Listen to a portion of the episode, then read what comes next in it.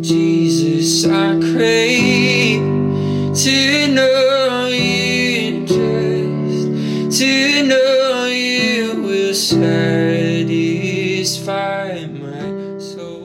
Hey everyone, thanks for tuning in. This is episode number 89. And in this episode, we are continuing on with part two of the Spirit teaching. And uh, we will just jump right in. I thank you for joining me with this. I hope the first one was um, encouraging and informative, and I pray that um, it moved you and uh, draws you into desire of knowing the Holy Spirit more deeply. So, jumping in, we left off after the 10th work of the Holy Spirit. Uh, so, we are at number 11. The Spirit is our sanctifier. Romans 15 16 says, to be a minister of Christ Jesus to the Gentiles in the priestly service of the gospel of God, so that the offering of the Gentiles may be acceptable, sanctified by the Holy Spirit. Sanctification is a fancy word for being made holy. As Christians, we are both holy and being made holy. There is a finished work of the righteousness of Christ applied on our behalf, and also a continual work of an external demonstration of our lives that exemplifies the inward work done through Christ. We are being made sanctified until our dying day, and this is done through the Holy Spirit. Number 12, the Spirit is testifier. John 15, 26 says, But when the Helper comes, whom I will send to you from the Father, the Spirit of truth, who proceeds from the Father, he will bear witness about me. So here, the Spirit is testifying of Jesus. Romans 8:16 says, "The Spirit himself bears witness with our spirit that we are children of God." The Spirit of God testifies to us of Jesus and makes our adoption real to us. Here in Romans 8:16, the Spirit is testifying or making real to us that God has adopted us as his children. Number 13, the Spirit is fruit giver. Romans 14:17 says, "For the kingdom of God is not a matter of eating and drinking, but of righteousness and peace and joy in the Holy Spirit." These are fruits found in the Holy Spirit. Galatians 5:22, 23 says, "But the fruit of the Spirit is love, joy, peace, patience, kindness, goodness, faithfulness, gentleness, self control. Against such things there is no law. Now, this the end of this verse here kind of strikes me as a as an odd way to say something. Against such things there is no law. Well, as I begin to wonder how other translations might render that, there's there's one called the message and it's it's actually quite exciting how they render this statement. The message says this: legalism is helpless in bringing this about. It only gets in the way. Natural fruit is the result of nourishment and nutrition to the plant. The plant doesn't have to strive for fruit, it comes as a secondary consequence of being connected to the plant. Abide in Jesus, live in Him, remain in Him. And the Holy Spirit, our nourishment, our nutrition, will produce in you over the course of your walk in Christ fruit that will remain and be worthwhile. Number 14, the Spirit is gift giver. 1 Corinthians 12, 4 through 11 says, Now, there are varieties of gifts, but the same Spirit. And there are varieties of service, but the same Lord. And there are varieties of activities, but it is the same God who empowers them all in everyone. To each believer is given the manifestation of the Spirit for the common good.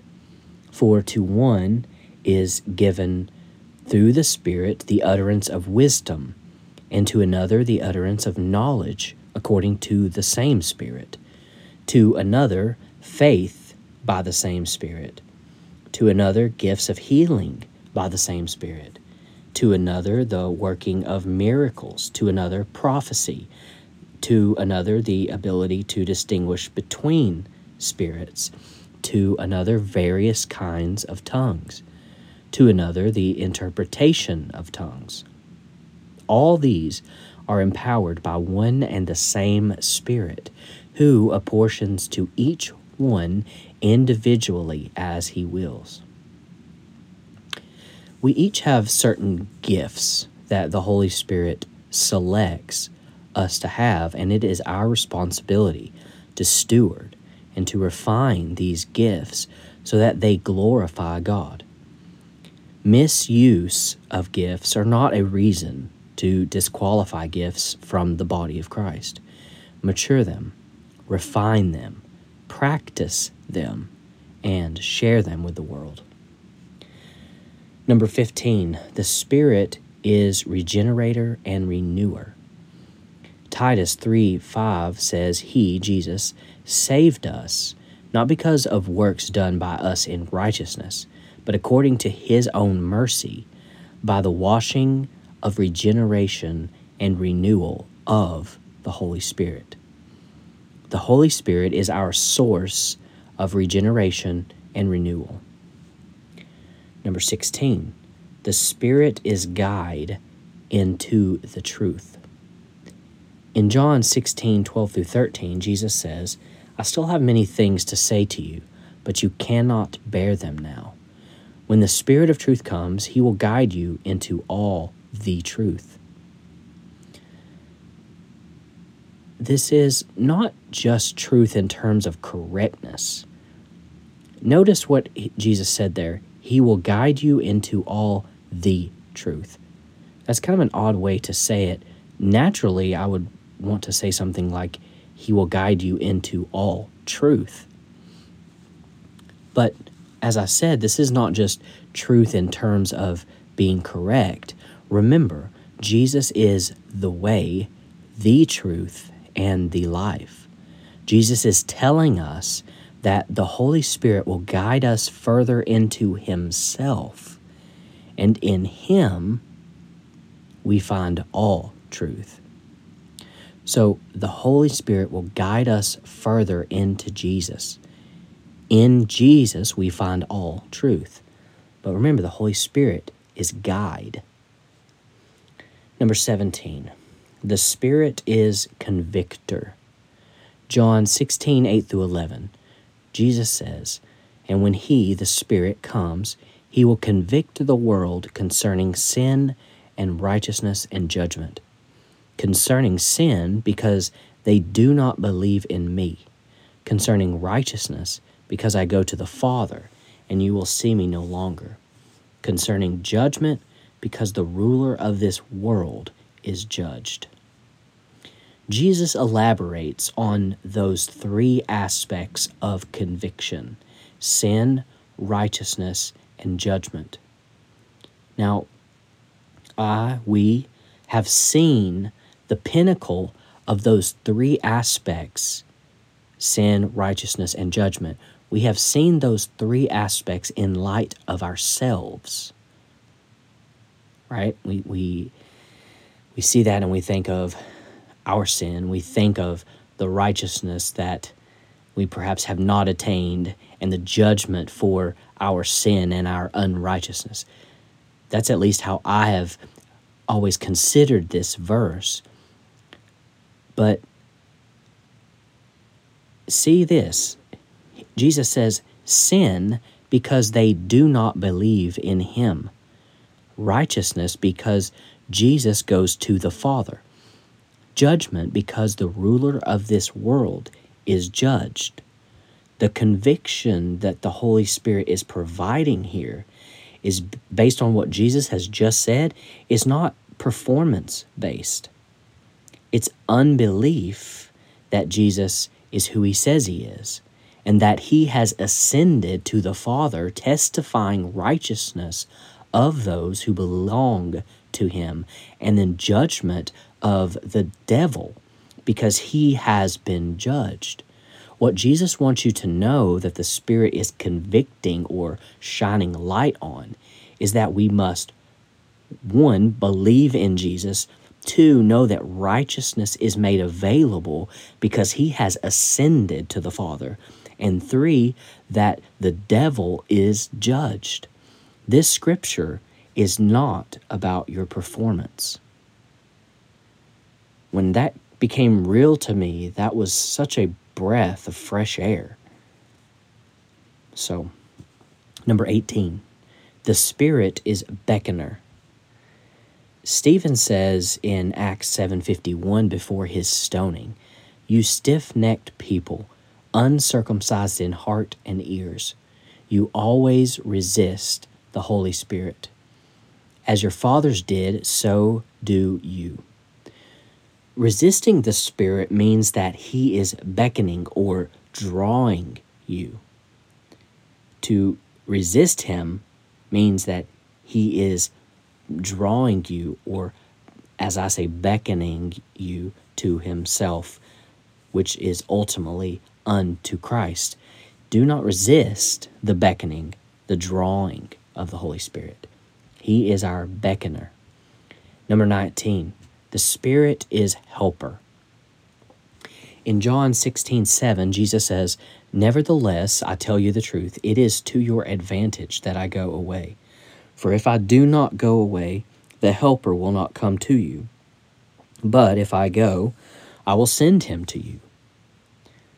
So, pointing that out, the Holy Spirit is our helper. The helper, he says, will not come to you unless I go. Number 20, the Spirit glorifies Jesus. Jesus says in John 16, 14, He, Jesus, will glorify me, or rather, He, the Spirit, will glorify me, for He will take what is mine and declare it to you. The Holy Spirit is pleased when Jesus is exalted. Remember, quote, He will take what is mine and declare it to you.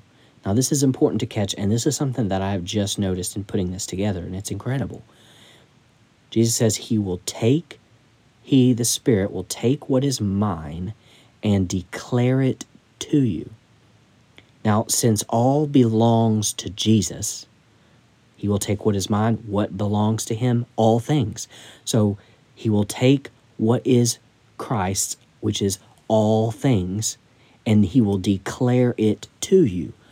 So that tells us that all is available to us if we have an ear to hear the Spirit. And in doing this, it glorifies Jesus. Now, as I am sure there are some things that I have not covered, this is, I feel, an extensive list of work that the Holy Spirit accomplishes. As we near the end of this teaching, I want to be clear on the answer to this question who gives the Spirit? In Mark 1 7 through 8, Jesus, uh, John the Baptist proclaims, And he preached, saying, After me comes he who is mightier than I, the strap of whose sandals I am not worthy to stoop down and untie. I have baptized you with water, but he will baptize you with the Holy Spirit. Matthew records in his writing, I baptize you with water for repentance, but he who is coming after me is mightier than I, whose sandals I am not worthy to carry. He will baptize you with the Holy Spirit and fire. In the Gospel of John 133, we read the words of John the Baptist, who said, I myself did not know him, but he who sent me to baptize with water said to me, He on whom you see the Spirit descend and remain, this is he who baptizes with the Holy Spirit. This tells us that without question, Jesus is our Spirit baptizer. We can read in the Bible that the Spirit was given through the laying on of hands. This is in Acts 8:17 and also 9:17. We also learn that that the Spirit is given through the hearing of the word. Acts 10:44 through 46. And also just being gathered together in one place and the Spirit Himself arrives. This is Acts 2 1 through 4. So while these circumstances surrounding the receipt of the infilling of the Holy Spirit varies, we do see that, nevertheless, He came. We learn from examples in Scripture, but God is not limited to our perceived box, and oftentimes He breaks that paradigm of our preconceived ideas.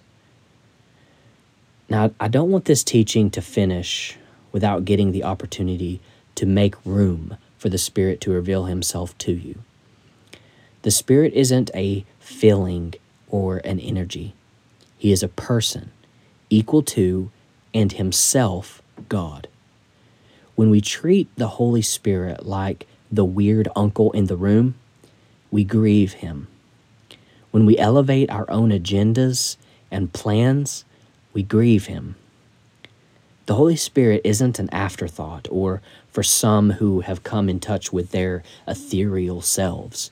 He was the plan from the foundation of the earth. God's great mystery revealed to the hearts of man by the person of Jesus was to infill humanity with his very spirit, our great Holy Spirit. Not an afterthought, nor a mission of feeling. He permits us to feel, but He is more than a feeling. Our great Holy Spirit. He is the very power of God, both gentle and explosive. Our great Holy Spirit. He is the breath of God spoken out over creation and the animation of life to our mortal bodies. He's the one that gives us purpose and hope.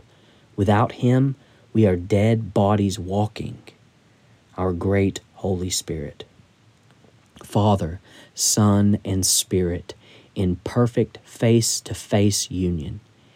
Even before the beginning of what we call time, gives each of God's children the opportunity for that same union by the life giving goodness of the Spirit.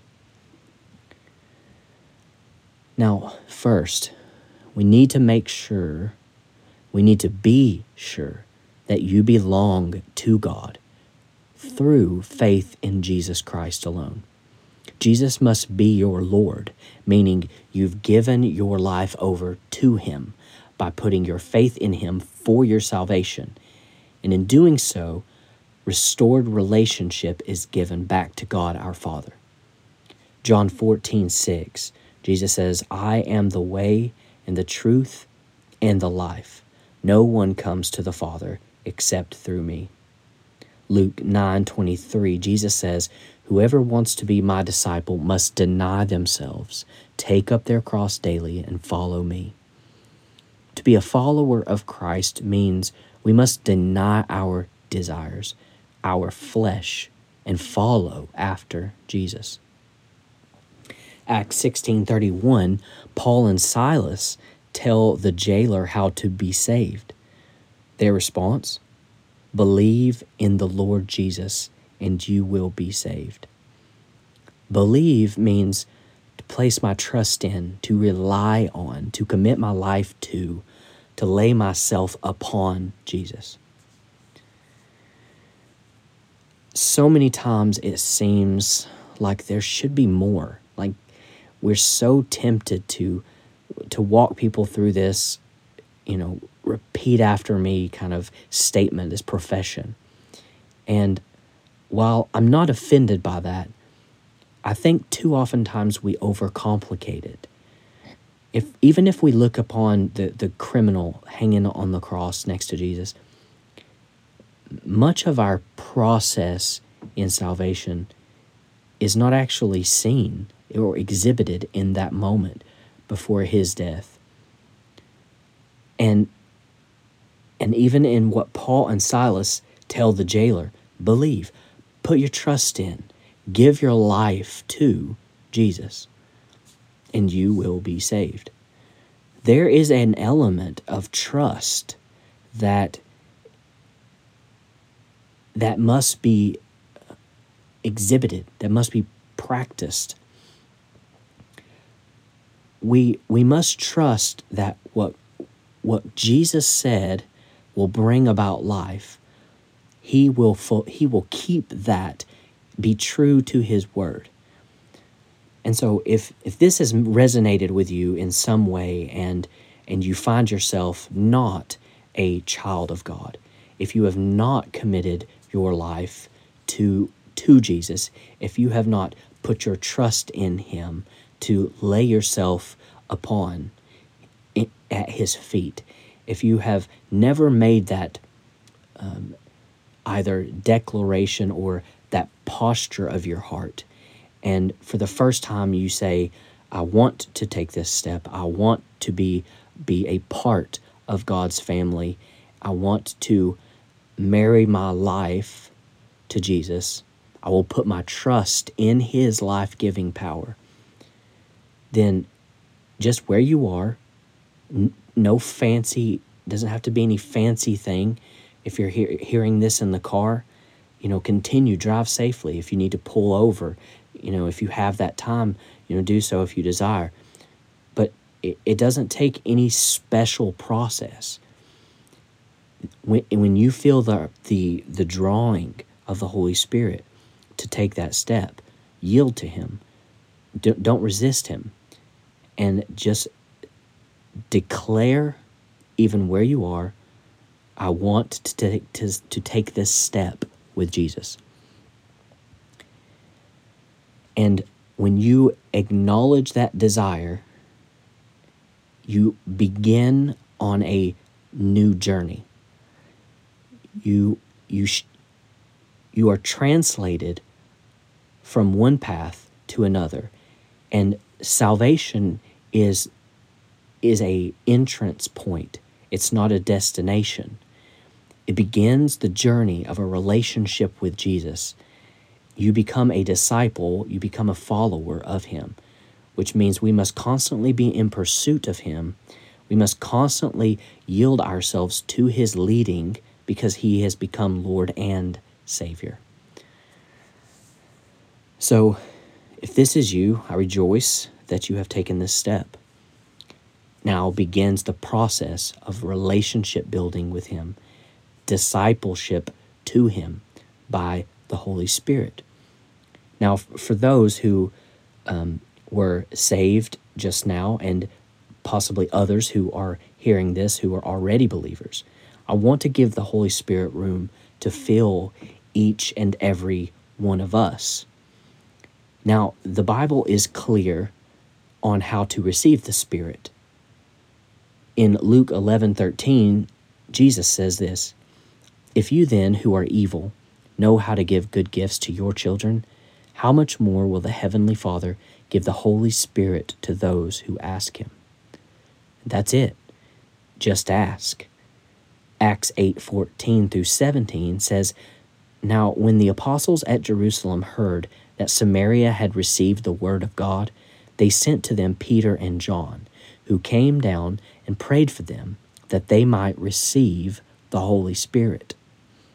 For he had not yet fallen on any of them, but they had only been baptized in the name of the Lord Jesus.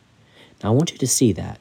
I know there's I know there will be saved saved people listening and thinking about this and asking those questions. What do you mean this is an offer for me to be filled with the Holy Spirit? I'm saved. I am filled with his spirit. And but I, I want to point this verse out because I think it's important and there's something for us to to see scripturally in it. It says that when the apostles at Jerusalem heard Samaria had received the word of God. Jesus Christ is the word of God. John revealed this in his gospel. The word became flesh and dwelt among us.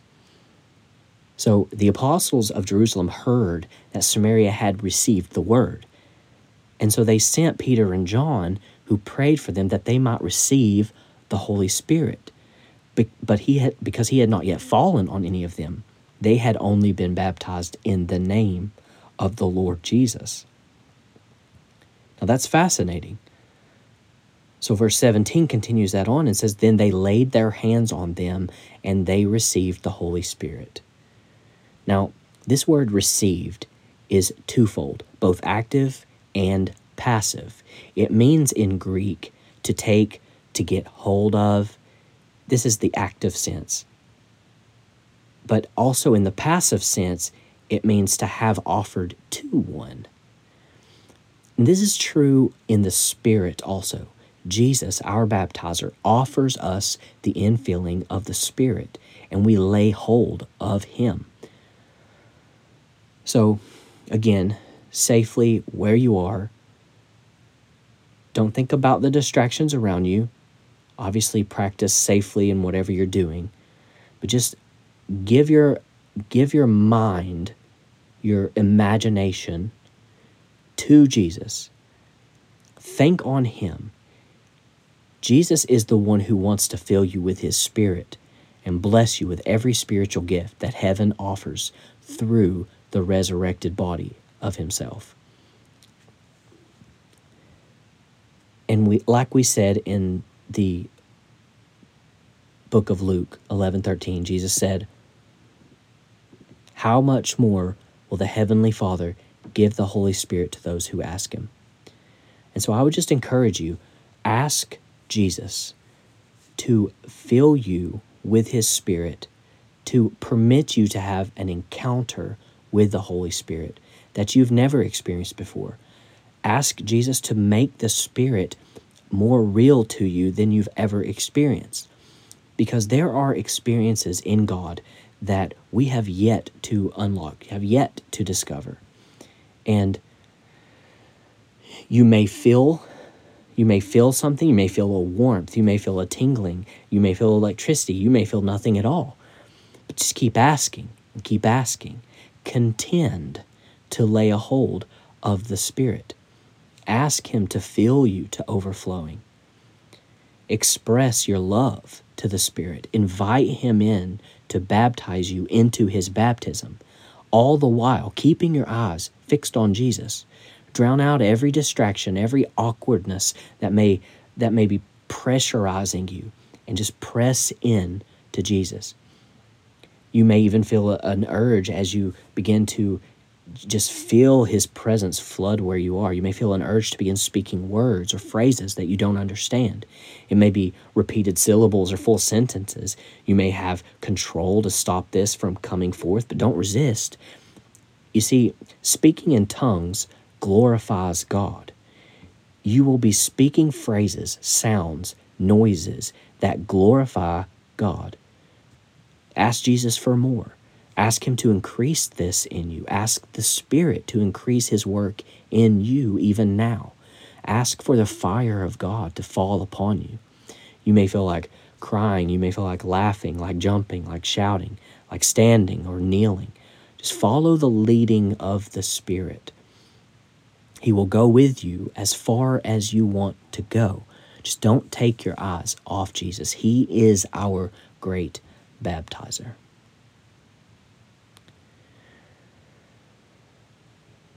So I want to leave you with this closing thought. The work of the Spirit is multifaceted, but it is an ever important ministry. And I pray that this elevates our view. It brings up our view of the Holy Spirit, putting Him in His rightful place, bringing attention to Him, the only one who can bring about the things that we desire for in life. we, our country, our countries have never more needed a great revival like they do in our day today. And so I pray that this births something in you, deep inside of you, that yearns and desires for the Holy Spirit, and that we become more in tuned with the leading of the Spirit.